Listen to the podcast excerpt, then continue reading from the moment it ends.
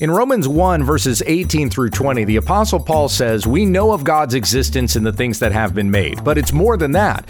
In fact, in this section of Romans, there are five things everyone knows about God when we understand the text.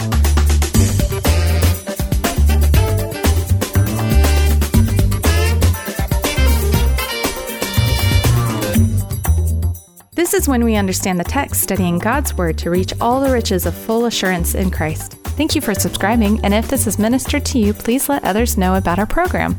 Here once again is Pastor Gabe Hughes. Thank you, Becky. We're back in Romans chapter 1, and starting off with our reading today, I'll begin in verse 18 and read through verse 25.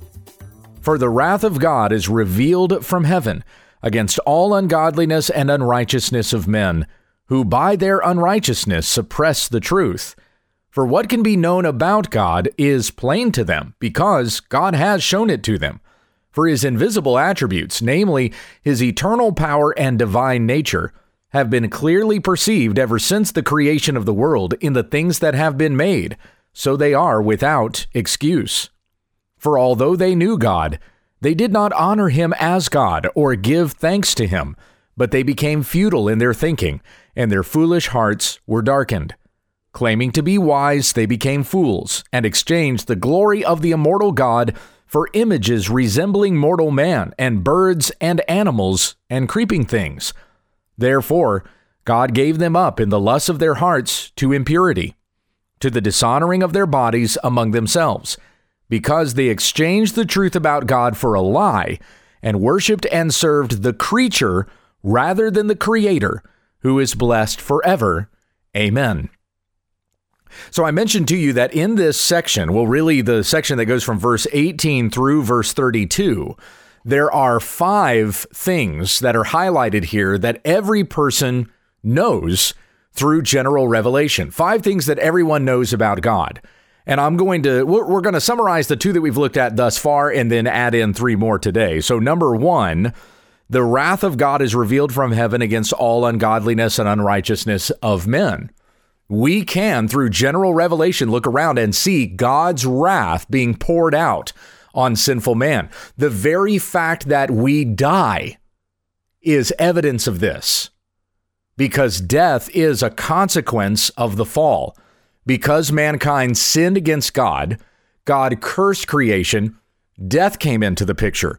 This is the uh, the argument or the doctrine of original sin as you come to understand this more through the scripture. Like you don't really understand original sin through general revelation. You don't have an understanding of original sin. That you come to through a reading of the scripture. So we get to the doctrine of original sin when we get to chapter 5, Romans chapter 5.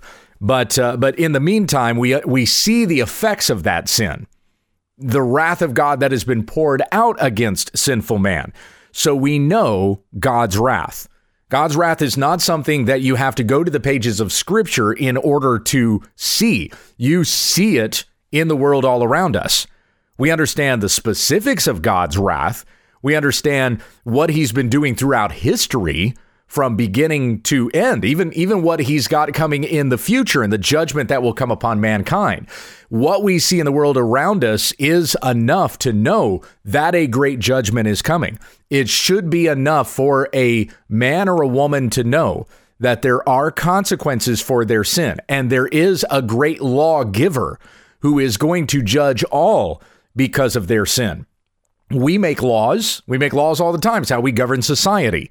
And so it it serves to understand just through the very conscience that we have that we can weigh a right and a wrong. This is bearing witness to the fact that there is an ultimate lawgiver who is ultimately going to judge every person by his law. And uh, that even comes up again when you get to the end of this particular section. Verse 32 They know God's righteous decree that those who practice such things deserve to die. And yet, they not only do them, but give approval to those who practice them. That's another uh, proof or evidence that we understand about God through general revelation. We'll get to that. That one's number five. So we're still at number one. the wrath of God revealed from heaven against all ungodliness and unrighteousness of men. That is something we know even through general revelation. The next thing we know is something I talked about a little bit more uh, broadly yesterday but that's seeing God's invisible attributes, namely his eternal power and divine nature, clearly perceived ever since the creation of the world in the things that have been made. So man is without excuse. Now, it is certainly part of the curse that God would be more difficult to see. He is invisible, he is holy and separated from us because we sinned because we're unholy. So there is a separation between us and God. As it says in John 1, no one has ever seen God, the Father. The only God who is at the Father's side, he has made him known. So we can know of God. We don't know God as triune until we know Christ, because it is Christ who shows us the Father. The Father shows the Son. Jesus gives us the Holy Spirit. That is how we know God is triune. It's through a relationship with Christ. We cannot see God and we don't intimately know God because he is invisible. And again, that's part of the curse that God would be harder for us to see. But we can still know his invisible attributes, namely Paul uh, uh, narrows it down to his eternal power and his divine nature, clearly perceived since the creation of the world in all that has been made. Mankind is not going to be able to say, well, we didn't know you were there, we didn't see you. We see in everything that has been made, even God's eternal power and his divine nature. That's one and two. So here's the third thing. What's the third thing that Paul is saying that we know through general revelation? The third thing is this we know what is natural and what is unnatural. Look at the section we're reading today, verses 24 and 25. Therefore, God gave them up in the lusts of their hearts to impurity. Remember that they suppressed the truth with unrighteousness. That was verse 18. By their unrighteousness, they suppressed the truth. And although they knew God, verse 21, they did not honor him as God or give thanks to him, but they became futile in their thinking and their foolish hearts were darkened. Every time we sin, it is an act of ingratitude toward God. It is saying to God, what you have given me is not enough. I have to have this other thing in order to be satisfied. It's exactly what Adam and Eve did in the Garden of Eden. They literally had everything, the whole world had been given to them except you may not eat of this particular tree. Now, they actually had possession of that tree too. It's not like the tree of the knowledge of good and evil was off limits to Adam and Eve in the in the sense that they did not possess that. It was part of creation. It was part of that which God had said have dominion and rule over it. But ruling over the tree of the knowledge of good and evil meant that they could control their own appetites and not eat from it because Adam was entrusted with tending the garden, that meant he was even going to have to care for the tree of the knowledge of good and evil. Just he could not eat from that tree, could eat from every other tree, but couldn't eat from that one. And he wasn't satisfied. He wasn't thankful to God. So, in an act of rebellion, because what God had given to him wasn't good enough and he wasn't grateful for the Lord, he wasn't satisfied in God for all good things. He had to have this other tree in order to feel fulfilled. Every act of sin is an act of ingratitude against God. We are telling God, You're just not good enough. I have to have this other thing in order to be satisfied. So, because they did not honor God, they did not give thanks to Him, they became futile in their thinking and their foolish hearts were darkened. And they, the, you see that they begin trading things here. They exchanged the glory of the immortal God for images resembling mortal man. Therefore, God gave them up in the lusts of their hearts to impurity, to the dishonoring of their bodies among themselves, because they exchanged the truth for a lie. They exchanged the truth about God for a lie. They would rather believe God doesn't exist, He isn't judge, he isn't looking out for me. He doesn't know what I'm doing. He's not going to judge what it is that I have done. Peter talks about this in 2 Peter 3 that scoffers will come in the last days, saying, Where is this God who is promised? Jesus himself even said, Beware that you don't become like that wicked servant who says, My master is delayed. And in Malachi 2:17 we read, You have wearied the Lord with your words. But you say, How have we wearied him? By saying everyone who does evil is good in the sight of the Lord and he delights in them, or by asking, Where is the God of justice? When they exchange the truth about God for a lie, they worship and serve the created thing rather than the Creator. So, for this reason, verse 26, God gave them up to dishonorable passions. They went after the lusts of their flesh rather than the heavenly promise that God offers through Christ. God gives his very Son, the greatest treasure we could ever be given, the Son of God, he gives to us. And yet the people even reject that and they go after the lusts of their hearts to impurity. They go from, from the promise of holiness and righteousness in God, fellowship with God. Instead, I'd rather have the lusts of my flesh, to dishonoring their bodies among themselves. Because they exchanged the truth about God for a lie, worshiped and served the creature rather than the creator who is blessed forever. Amen. Therefore, God gave them up to dishonorable passions women exchanged natural relations for those that are contrary to nature. We know what is natural and what is unnatural, but it's out of the lust of a person's flesh that it, they would exchange natural things, which are good and wonderful that God has given us, and they would go after unnatural things, which are not as great eh, I mean, you just look at, you know exactly what unnatural depravity is going on in the world around us right now. You would have to be living under a rock not to know. You've got men burning with passion for other men. Homosexuality is rampant. Gay marriage became legal in the United States back in 2015. In my most uh, recent book, 2019 Year in Review, one of the first chapters might be the first chapter where I talk about uh, all of the countries in the world. There's a couple of more that were added in 2019, but every country in the world right now that recognizes homosexual marriage as legal. And this is spreading worldwide. Uh, I heard Tim Challies talk about this recently, and one of the things he said is that this movement cannot sustain itself. Eventually, it's going to collapse on itself. And he was adding in the whole transgender movement on top of that as well. They just legalized gay marriage, and what comes like immediately on the heels of the legalization of gay marriage is transgender rights. So, a man being able to become a woman and being recognized as a woman, a man pretending to be a woman playing in sports doing women's sports and just winning everything because men naturally are stronger than women. It's just the way nature is. It's the way God made us. Of course, they're going to win at women's sports, rendering women's sports completely pointless.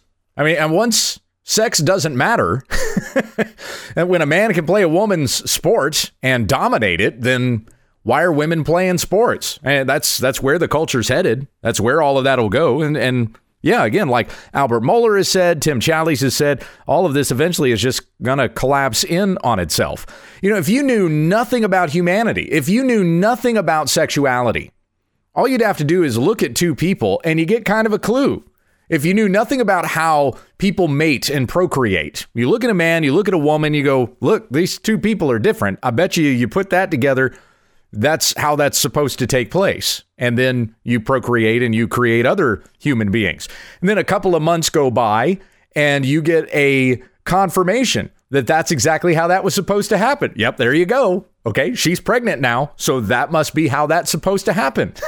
I mean, it's nature. We know this. You don't have to take a sex ed class to know how men and women are supposed to go together, how God had created us for this. And our culture is currently denying that which was established from the beginning of creation. Folks, Genesis 1 is still true. The culture has not uh, has not invalidated the book of Genesis in any way we we are we see established every single day confirmation that what we read at the beginning of the Bible is the truth. When I wrote my book 40 of the most popular Bible verses and what they really mean, the very first verse, the very first chapter is Genesis 1 1. In the beginning, God created the heavens and the earth. And I mentioned in that chapter, that is the most offensive verse in the Bible. Because if you believe that verse, you can believe the rest of the Bible. But if you don't believe that in the beginning God created the heavens and the earth, you're not going to believe any of the rest of it either. You're going to reject even that God created them male and female. Eh, you know, you have our our society, our culture today is rejecting Genesis 1 when they are rejecting that God made them male and female. But again, this is nature and it's obvious, and we know it just from general revelation. So people get ignorant and suppress the truth with their unrighteousness because they love their sin and because they did not honor God or give thanks to Him. They weren't grateful for how God made us. God gave them up to the lusts of their hearts, to impurity, to dishonoring their bodies among themselves, because they exchanged the truth about God for a lie. They exchanged the truth about how God made us for a lie and worshiped and served the creature rather than the creator. Humanism, serving and worshiping themselves, you know, placing mankind as the greatest, highest, most achievable thing, my will, my desires. That that's the greatest thing. Or what do we learn from church catechism? From uh, from the history of the church. We learn that the chief end of man is to glorify God and enjoy Him forever.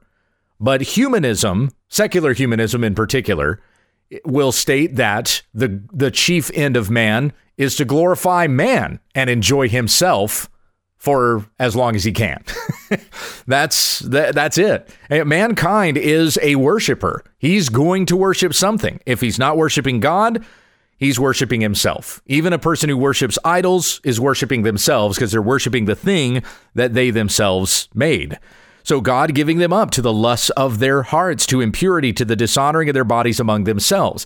We know, we inherently know just by looking at creation what is natural and what is unnatural, but it's by it's by a person's unrighteousness that they suppress the truth. And God, as a consequence for that, because again, God's wrath revealed from heaven as a consequence for their rejecting God and rejecting his created order, he's going to give them up to the lusts of their flesh to do what is unnatural rather than what is natural. Their foolish hearts are darkened and they fall into even deeper darkness. So that's the third thing that we inherently know from general revelation. Number one, the wrath of God revealed from heaven. Number two, God's invisible attributes, namely his eternal power and divine nature. Number three, what is natural and what is unnatural. Number four, I'm going to skip all the way to verse 32. Though they know God's righteous decree that those who practice such things deserve to die, they not only do them, but they give approval to those who practice them. So, the number four thing that we know from general revelation is that God's word is true. Yeah, believe it or not. We know even through general revelation that God has spoken and his word is true. We don't know what he has spoken, but because all of these things had to come into existence somehow, there has to be a divine supreme creator who created all things. And we find out from Genesis 1 that he created all things by the word of his mouth. He just spoke it into existence and it came to be. That same word that spoke everything into existence is the very word that governs us even now. And so we know that God has spoken and that his word is the supreme authority. Though a person may not know what God has said, if they don't read scripture, if they haven't heard the gospel, they nevertheless believe that God has said something. And what he has said is true. So they know God's righteous decree that those who practice such things deserve to die. And again, this goes back to I mentioned this earlier. We are moral beings. We we establish laws, we create order, and that's all by the providential hand of God that that happens, that takes place. But this is a revelation to the fact that God himself creates order and establishes laws. If we establish laws, it's because we've been made in the image of the one who is the ultimate lawgiver. So we can know because we are governed by laws that or we govern with laws that we are ultimately governed by laws. So we know that God has given a righteous decree. This is good and this is bad. They know that those who practice what is unnatural deserve to die. Like when we start going against nature, there's serious consequences for that, namely death. Again, we see that in general revelation. People die. We instinctively know that those who do evil things deserve condemnation, and yet people will continue to do the evil thing even though they know that there are consequences for this, and they will even applaud those who do the evil thing, probably so they'll feel justified in what it is that they're doing. Hey, if more people are doing this evil, then I'll feel like that I'm doing something right and I'm not doing something wrong. It's it's that cognitive dissonance thing. but it's also God turning them over to a depraved heart. So we know that God has spoken and what God says is true, and anyone who goes against what God says deserves condemnation. We even understand that through general revelation. Last thing we understand. So number 5. We we know that there is a right and a wrong. And we see that throughout this entire section. Romans 1, 18 through 32. We know that there's a right and we know that there's a wrong. I think I've said that earlier, but I didn't separate it out into its own category. So we know that God's wrath is revealed against the unrighteousness of man. We know that's number one. Number two, we know God's eternal power and divine nature. Number three, we know what is natural and unnatural. Number four, we know that God has spoken, and whoever goes against what God has said deserves to die. From general revelation, we understand that think it even goes with God's wrath being revealed from heaven. Number five, we know that there is a right and there is a wrong. God has given us a conscience, and it's through that conscience that we uh, establish right and wrong. Now, the conscience is fallen, it's depraved because we're under the, the curse of sin. So, certain things we might get right when it comes to discerning right and wrong, but a lot of those things we're going to get wrong because we're going to try to justify ourselves and go after the thing that our flesh wants. Once again, all of our sin is bound up in ingratitude toward God. What we deserve for our rebellion against eh, against God. All of us have sinned against God. We've all rebelled. We've all gone after the passions of our flesh. And what we deserve for this is our own destruction. We deserve to die. We deserve the judgment of God. That's what we deserve for our sin, and we know that. And it's part of the again, part of the general revelation, part of what we see here in verse 32. But God, being merciful and gracious toward us, didn't leave us dead in our sins, but sent his son Jesus to die on the cross for our sins, so that all who believe in, in him will have their sins washed away, and we will have eternal life. Now, as we've gone over this, and we're going to come back to this again next week as we continue in Romans 1, it's real easy for us to look at the sins that are being described here, and we look at it in light of things that are even going on in our own in our own culture. And it's easy for us to look at this and think like the Pharisee in Jesus' parable in Luke chapter 18, the Pharisee and the tax collector. Do you remember this? The Pharisee and the tax collector go up to the temple the Pharisee says, God, I thank you that I'm not like other men. You know, the homosexuals, the adulterers, unjust, cheaters, liars. I'm not like them.